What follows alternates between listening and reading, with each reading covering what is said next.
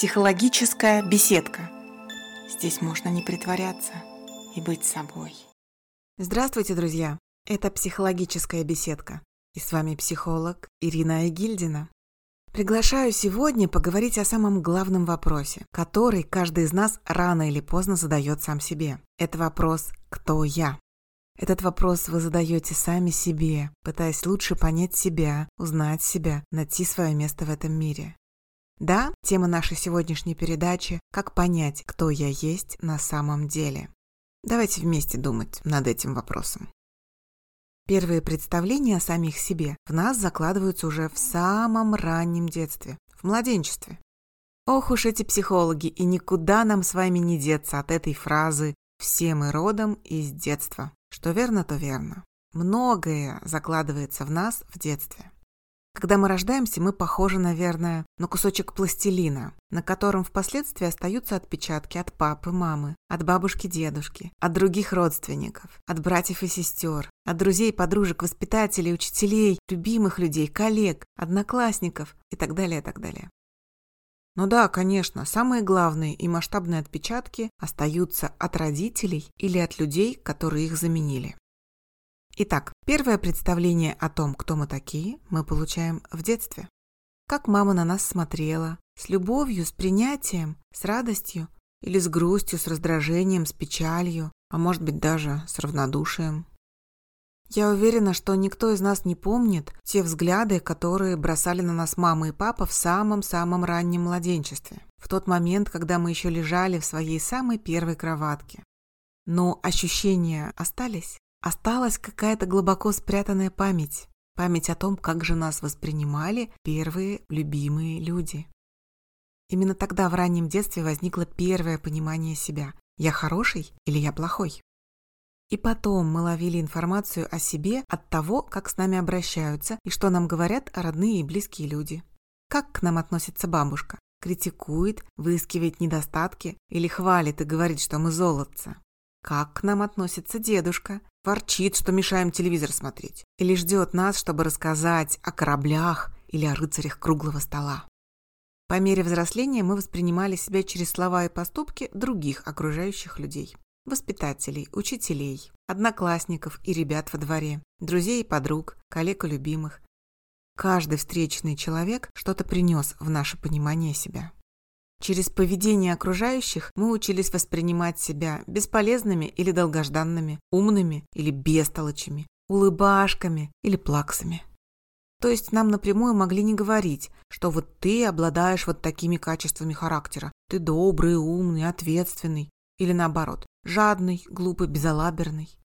Мы и слов-то таких в детстве могли не знать. Но мы вели себя в соответствии с ожиданиями и впечатлениями родственников. Родственники, родные и близкие показывали, как к нам относятся даже через свое поведение, через мимику, через жестикуляцию, через осанку, через позу. Через все это мы тоже воспринимали отношение к себе и выстраивали, достраивали, дорисовывали портрет себя.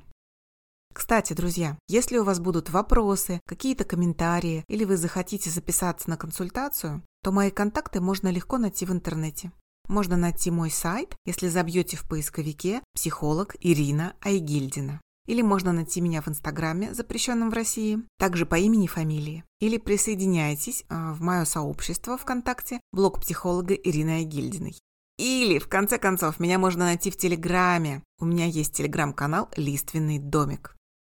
Ну все, а нам пора вернуться сюда, в настоящее, и продолжить дальше изучать вопрос, кто же мы такие, как понять, кто мы такие. Но сначала закономерный вопрос. Почему же, если с самого детства нам говорили, намекали, показывали поведением и мимикой, какие мы, а почему же мы до сих пор не можем понять самих себя? Почему у нас нет ясной картины, какие же мы на самом деле? Вы даже можете мне возразить, Ирина, какие-то глупости, вы говорите какие-то странности. Что-то у вас одна информация не состыкуется с другой. Спокойно, сейчас я отвечу на этот вопрос. Чтобы понять самих себя, чтобы ответить самим себе на вопрос, кто же я такой, что же я за человек, надо уметь прислушиваться к себе, понимать свои чувства, прислушиваться к сигналам своего тела и уметь воспринимать и расшифровывать свои мысли. А вот теперь вопрос. Только как обычно, я прошу вас ответить честно. Договорились? А кто из вас, друзья мои, умеет прислушиваться к себе? Кто из вас разбирается в себе? Кто может распознать свои переживания и ощущения? Кто может сказать, какие эмоции вы сейчас испытываете? Вот то-то и оно. Нет, нет у нас этого навыка. Или он есть, но в зачаточном состоянии. Не принято было в нашей культуре прислушиваться к чувствам и переживаниям ребенка. Главное, что сыт, обут, одет, здоров и учится в школе. Все. А остальное не важно. Времени нет на остальное. Да, конечно, мы не виним наших родителей. У них тоже никто не спрашивал, как они себя чувствуют. Их тоже никто не научил разбираться в себе. Да и бабушек и дедушек тоже никто не научил в себе разбираться, понимать себя. Время у них было другое. Жилось им тяжело, и на их долю выпало много испытаний. Поэтому никто не виноват. Просто так получилось. Так сложилось. Увы, грустно, но так. Но есть хорошая новость. Непонимание себя, незнание себя можно исправить. Можно научиться прислушиваться к себе, разбираться в себе. Ну и в общем-то, так как мы с вами собрались здесь и сейчас все вместе, то это и есть наш шаг к пониманию себя. Для кого-то может быть первый, а для кого-то может быть второй. Но думаю, что для многих из вас уже десятый, двадцатый и пятидесятый шаг. Шаг к себе. И раз уж вы слушаете меня, хо-хо-хо, то вы как раз идете навстречу к себе. Вы идете знакомиться с собой. С чем я вас и поздравляю. Ура! И неважно, какие книги по психологии вы читаете, какие передачи или подкасты по психологии вы слушаете, но если вы это делаете, значит вы решили разобраться в себе. И это круто. Итак, когда мы задаем себе вопрос «Кто я такой?», то, как правило, хотим понять себя, свое внутреннее устройство. И самый простой способ понять – действительно задать себе этот вопрос и ответить на него. Да, мы сейчас будем выполнять всем известные упражнения, задавать себе вопрос «Кто я?». Лучше это упражнение выполнять письменно.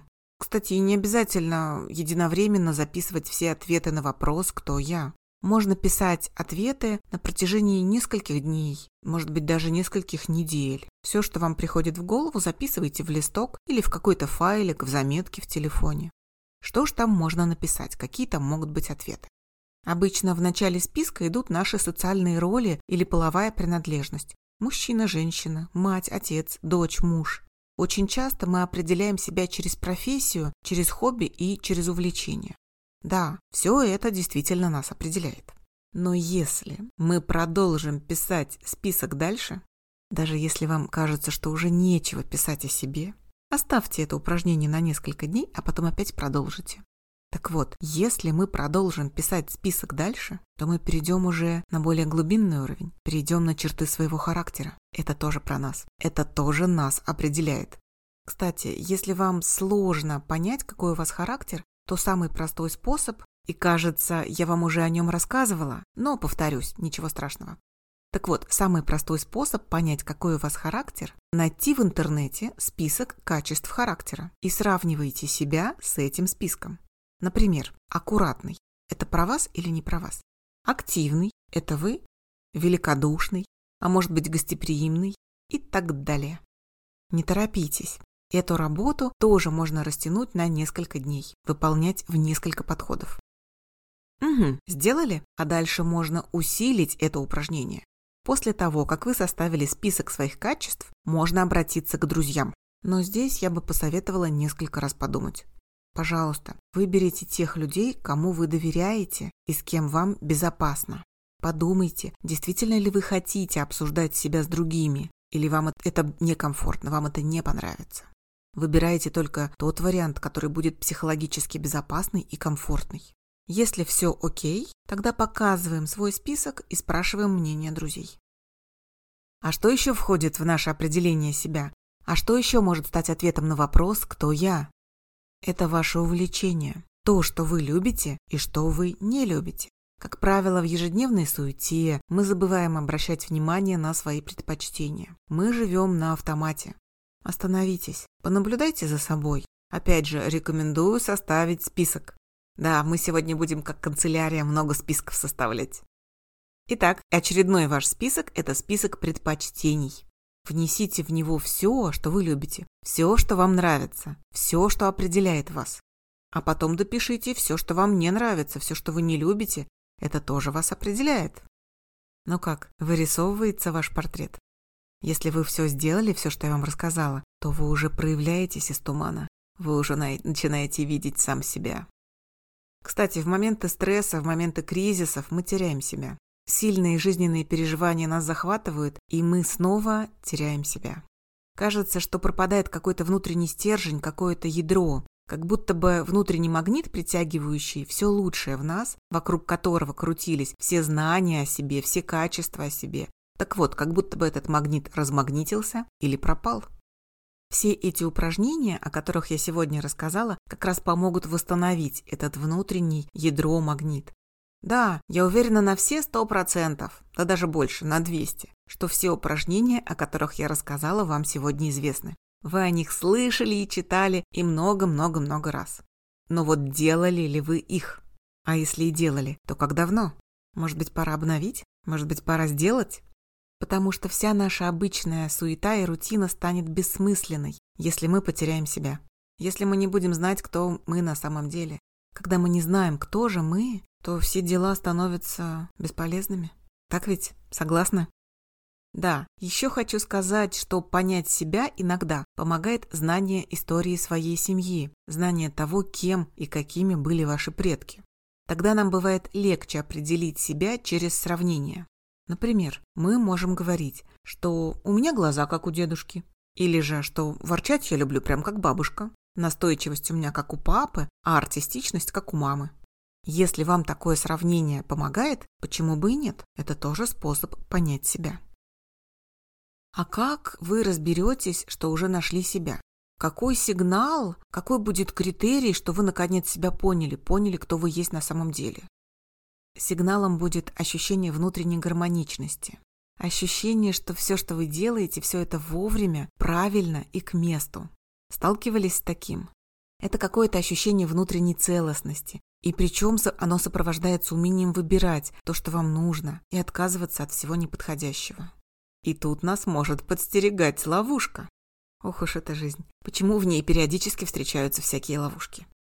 Дело в том, что не получится найти себя раз и навсегда. Да вы и сами, наверное, догадываетесь об этом. Были такие мысли. Мы меняемся, мы развиваемся, и мы становимся другими. И рано или поздно нам снова придется искать себя. Получается, что путь к себе – это вечный процесс? Как будто бы да. И еще, мы никогда не сможем на все сто процентов до самого донышка познать себя. Мы никогда не будем знать о себе все. Всегда будут оставаться области, которые закрыты от нас самих. Всегда что-то в нас будет оставаться в тени, будет оставаться неизвестным. И это нормально. Какая-то философская у нас с вами сегодня тема получилась, согласны? Но уже пора прощаться. Ну что ж, друзья, ищите себя снова, раз за разом, ищите и находите себя. И до новых встреч в психологической беседке. Пока-пока. Психологическая беседка. Здесь можно не притворяться и быть собой.